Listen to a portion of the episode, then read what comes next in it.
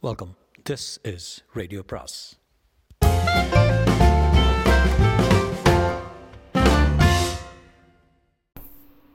அனைவருக்கும் அன்பு வணக்கம். சுஜாதாவின் தீண்டும் இன்பம் பாகம் பதினான்கு. அகல்யாவுக்கு முதலில் அவனை அடையாளம் தெரிந்து கொள்ள முடியவில்லை. ஒரே ஒரு நாள் விழாவின் இரைச்சலில் எத்தனையோ முகங்களுக்கிடையே பார்த்தது. ஏதோ ஒரு விதத்தில் அவன் அடையாளம் மாறியிருந்தான். மீசை வைத்திருந்தானோ இல்லை தலைமையர் சுருக்கி விட்டானோ ஏதோ ஒன்று அடையாள தடை செய்தது. வினோதமாக பார்க்குறீங்க? நான் தான். ஆரிசி ஸ்ரீதர். உங்கள் கூட இசை விழாவில் முதல் பரிசு வாங்கினேன். ஃப்ளூட் ஃபர்ஸ்ட் இதுக்கு. நீங்கள் கூட எமிலி டிக்கின்சன் போயம் ஒன்று மொழிபெயர்த்து பிரமாதமாக பாடினீங்களா? அகல்யா ஆ தெரிஞ்சிடுச்சு ஆனால் என்னவோ மாறிடுச்சு என்று தலைமையரை பார்த்தான். நான் ஸ்வீகார அப்பா செத்து போய் காரியம் பண்ண மொட்டை அடிக்க முடியாயிடுது இப்போ தான் வளருது. உங்களுக்கு ஞாபகம் வரலன்னு நினைக்கிறேன். அந்த மறக்க முடியாத இரவு. உங்களை அந்த பார்ட்டியிலேருந்து இரவில் ஸ்கூட்டரில் கொண்டு வந்து விட்டுட்டு ஹாஸ்டல் கேட் திறக்காமல் திருவல்லிக்கேணி நண்பன் ரூமில் படுத்துட்டு இருந்துட்டு மறந்துட்டிங்களா? இல்லை என்றார். மறக்க முடியுமா அந்த இரவை? வாங்க எங்கேயாவது போகலாம். ஒரு குட் நியூஸ் சொல்லணும். நின்றுக்கிட்டே பேச வேண்டாம். இல்லை எனக்கு வேலை இருக்குது உங்களுக்கு ஒரு நல்ல செய்தி சொல்லத்தான் வந்தேன். நான் முத முதல்ல உங்ககிட்ட தான் சொல்லணும்னு. என்ன? நான் அமெரிக்கா போகிறேன் விசா கிடச்சிடுத்தோ டெக்ஸஸ் ஏஎன்எம் ஏஎன்எம்மில் அசிஸ்டன்ஷிப் இருந்ததால் விசா சுலமாக கொடுத்துட்டாங்க. GRE score என்னங்கிறீங்க? கங்க்ராட்ஸ் என்றார். இவனிடம் என்ன சொல்ல போகிறேன்? நான் எதுக்கு வந்தேன்னா போன உடனே உங்களுக்கு ஒரு பிஎஸ் அட்மிஷனுக்கு ஏற்பாடு பண்ண போகிறேன் அந்த விவரம் கேட்டு வைக்கத்தான் வந்தேன். உங்கள் மேஜர் என்ன? அகல்யா அன்றைக்கி நான் உன்ன சாரி உங்களை பார்த்த கணத்துலேயே என்னவோ ஒரு கெமிஸ்ட்ரி வேலை செஞ்சுடுத்து நீ நீங்கள் தான் என் வருங்கால மனைவின்னு தீர்மானம் பண்ணிட்டேன். பாதியில் நிறுத்தி விட்டான் அகல்யா அவன் கண்களில் நீர்த்துளிகள் இயல்பாக உருண்டன. ஏன் அகல்யா உடம்பு சரியில்லையா? ஆமாம் அரை மணி தான் இருக்குது ஆஸ்பத்திரிக்கு போகணும். Anything wrong. ஆமாம் சொல்கிறேன் சாசரில் டீ கொட்டி இறைச்சலாக உறிஞ்சும் ஒரு நடுவாந்திர ஹோட்டல் ஃபேமிலி ரூமுக்கு சென்றார்கள்.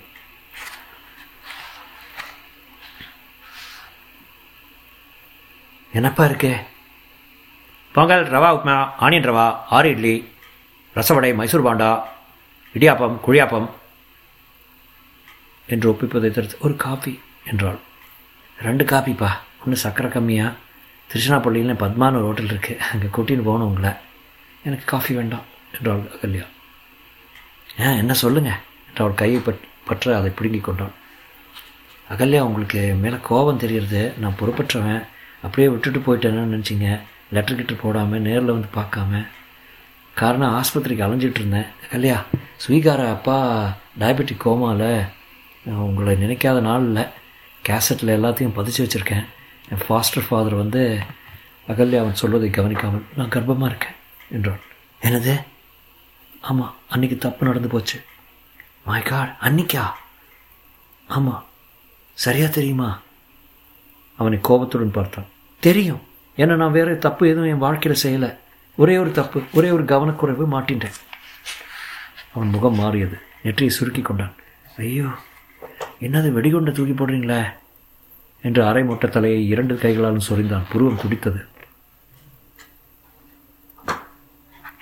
என்னை பார்த்து ஏன் எது என்னவோ மாதிரி இருக்கேன்னு கேட்டிங்களே? இதுதான் பதில். அதுக்கு இல்லை நான் வந்து இப்போது செப்டம்பரில் அமெரிக்கா போகிற சமயத்தில் தாராளமாக போ படி பாஸ் பண்ணு. நான் அதுக்கு தடையை எதுவும் பண்ண மாட்டேன். கன்ஃபார்ம் ஆயிடுதா? என்னென்னவோ டெஸ்ட் முறைகள்லாம் உண்டு. அந்த இழவெல்லாம் ஆச்சு என்றாள் எரிச்சலுடன். போகலாமா இல்லை அதுக்கு நான் தான் பொறுப்புன்னு. ஆமாம் நீ தான் பொறுப்பு. நீ சொல்கிறத நம்புகிறேன் அப்போ நான் அமெரிக்கா போகல டோன்ட் பி சிலி நான் வேறு ஏற்பாடு பண்ணியாச்சு. கிருத்திகா மேடம் உதவி செய்கிறாங்க I'm going to about the child உங்ககிட்ட எதுக்கு சொல்ல வரேன்னா ஏதோ என் விதிப்படி நடந்து போச்சு. ஆனால் அமெரிக்காவில் போய் இந்த மாதிரி அசால்ட்டாக என்ன மாதிரி ஒரு அப்பாவி கிடச்சா எதுவும் செய்திடாத அங்கே மன்னிக்க மாட்டாங்க. புழிஞ்சு எடுத்துருவா. ஏன் அழற? அவன் தன் பையிலிருந்து துண்டு எடுத்து கோவைப்பழம் போல மூக்கை சிந்தி கொண்டு அழுதான்.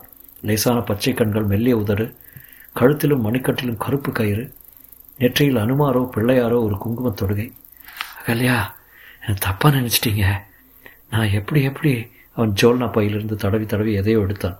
அவளுக்கு பரிசாக கொண்டு வந்திருந்த சாக்லேட் பெட்டி. அதன் காடில் என் வருங்கால மனைவி அகல்யாவுக்கு என்று எழுதியிருந்தான். அதன் பின் அவன் தன் பாஸ்போர்ட்டை எடுத்து காட்டினான். அதை பிரித்து பாரு அமெரிக்கன் விசா. சந்தோஷம் என்றான் சற்றும் எதிர்பார்க்காமல் ஒரு காரியம் செய்தான். புத்தம் புதிய பாஸ்போர்ட்டின் முரட்டு அட்டையின் நடுவில் கிழித்தான். பக்கம் பக்கமாக உதிர்த்தான். ஒவ்வொரு பக்கத்தையும் கிழித்து இன்னமும் சாப்பிடாத காப்பிக்குள் திணித்தான். I am not going that's all என்ன பைத்தியக்காரத்தனமா பண்ணுற ஸ்ரீதரா? இல்லை அகல்யா. எனக்கு அமெரிக்காவை விட நீங்கள் முக்கியம். நீங்கள் என்ன தீர்மானிச்சிங்களோ அபார்ஷனோ என்னவோ அது முடிகிற வரைக்கும் மெட்ராஸை விட்டு போக மாட்டேன். உங்களுக்கு உறுதுணையா பக்கபலமாக இருக்க போகிறேன் ரூம் வாசல்லே படுத்து கிடக்க போகிறேன் பெட் பேன் வைக்கிறேன். குளிப்பாட்டுறேன். அதெல்லாம் ஒரு இழவும் வேண்டாம். நீ அமெரிக்காவுக்கு பார்க்க போய் சேரு. எங்க? இனி போக முடியாது. என்ன இப்படி வளர்ற உன் உதவி இல்லாமல் உதவியெல்லாம் எனக்கு தேவையே இல்லை. ஞாயிற்றுக்கிழமை எல்லாம் முடிஞ்சிடும் அதுக்கப்புறம் போய் போயிடு நான் மறுபடியும் ஃப்ரீ அவன் அவள் சொல்கிறதை கவனிக்காமல் உங்களோட இங்கேயே இருக்கேன். இருந்து உங்களை கண்ணும் கருத்துமாக பார்த்துண்டு. எங்கள் அப்பா அம்மா கிட்ட சொல்லிவிட்டு உங்களை கல்யாணம் செய்துண்டு. அப்புறம் எல்லாம் பார்த்துக்கலாம். அமெரிக்காவும் வேண்டாம் ஒரு மண்ணும் வேண்டாம். என்னை பற்றி உங்களுக்கு தெரியாது. மனசில் ஒன்று தீர்மானிச்சிட்டேன்னா மாற்ற மாட்டேன். நம்ம விதிகள் இரண்டும் பின்னின்றது. ஒரு ராத்திரிக்கு மட்டும் இல்லை கல்யா. ஒரு வாழ்நாளைக்கு. அதை நான் நிரூபிச்சே ஆகணும். திஸ் இஸ் அன்பிலீவபிள் என்றாள் Ahalya. I love you Ahalya. ரொம்ப சம்பிரதாயமான வார்த்தையாக இருந்தாலும் வேறு விதமாக எனக்கு சொல்ல தெரியல. வாங்க போய் போய் கல்யாணம் பண்ணிக்கலாம். அதுக்கப்புறம் அபார்ஷன் பண்ணிக்கலாம். I love you I love you love you love you Ahalya. நீ ஒரு பைத்தியம் நினைக்கிறேன் பில்லு கொடுத்துட்டு வா. எனக்கு நேரமாச்சு செக்கப் பண்ணும் அகல்யா அவனை புரியாமல் பார்த்தாள். நிஜமானவனா இல்லை ஒரு கார்ட்டூன் சித்திரமா? இப்படி மாசாமிகள் இருப்பார்களோ? இப்போ நான் என்ன செய்யணும்னு சொல்லுங்கள் அகல்யா. பாஸ்போர்ட் ஆஃபீஸுக்கு போய் டூப்ளிகேட்டுக்கு அப்ளை பண்ணு. அதான் என்னால் சொல்ல முடியும். இன்னும் நீங்கள் என்னை புரிஞ்சுக்கல? பாரு எனக்கு இப்போ இருக்கிற ஒரே கவலை எனக்குள்ளே வந்துவிட்ட வேண்டாத விருந்தாளியை போக சொல்கிறது வேறு எதுக்கும் நான் தயாராக இல்லை. கல்யாணமா? எனக்கு எவ்வளோ வயசு தெரியுமா உனக்கு? குழந்தையோட ஒரு குழந்தைங்கிற குழந்தையுடன் ஒரு குழந்தைங்கிறாங்க கிருத்திகா மேடம். அவர்கள் வெளியே வந்தபோது மோட்டார் சைக்கிளில் பிரமோத் வந்தான். வலையா எங்கெல்லாம் தேடுறது? கிருத்திகா மேடம் கூப்பிட்றாங்க. இது யாரு? என்றான் ஸ்ரீதரை முதன் முதலாக பார்த்து இதுதான் ஸ்ரீதர் என்றார் கலவரத்துடன். Oh hello Sridhar. நான் தனியாக சந்திக்கணும் ஸ்ரீதரை. அகல்யா பிரமோத் கொஞ்சம் வரியா? என்று அவனை தனியாக அழைத்து பொண்ணும் கலாட்ட வேண்டாம். எனக்கு இருக்கிற டென்ஷன் போதும். சொல்லிட்டியா ஆச்சு. என்ன சொல்கிறான் திருட. என்னவோ வளர்றான். பாஸ்போர்ட்டை கிழிச்சு போட்டான். அமெரிக்கா போகாமல் எங்கூடவே இருக்கேங்கிறான். எல்லாம் ஸ்டண்ட்டு. டூப்ளிகேட்டாக இருக்கும். அதை கவனிக்கிற விதத்தில் கவனிச்சிடுறேன். அதெல்லாம் வேண்டாம் பிரமோத். எனக்கு டாக்டர் சுபாஷினி கிளினிக்கில் அப்பாயின்மெண்ட் இருக்குது அழைச்சிட்டு போறியா? மேடம் காத்துட்ருப்பாங்க. அவங்க தான் உன்னை கூட்டிகிட்டு வர சொன்னாங்க. ஏன்பா ஸ்ரீதரா?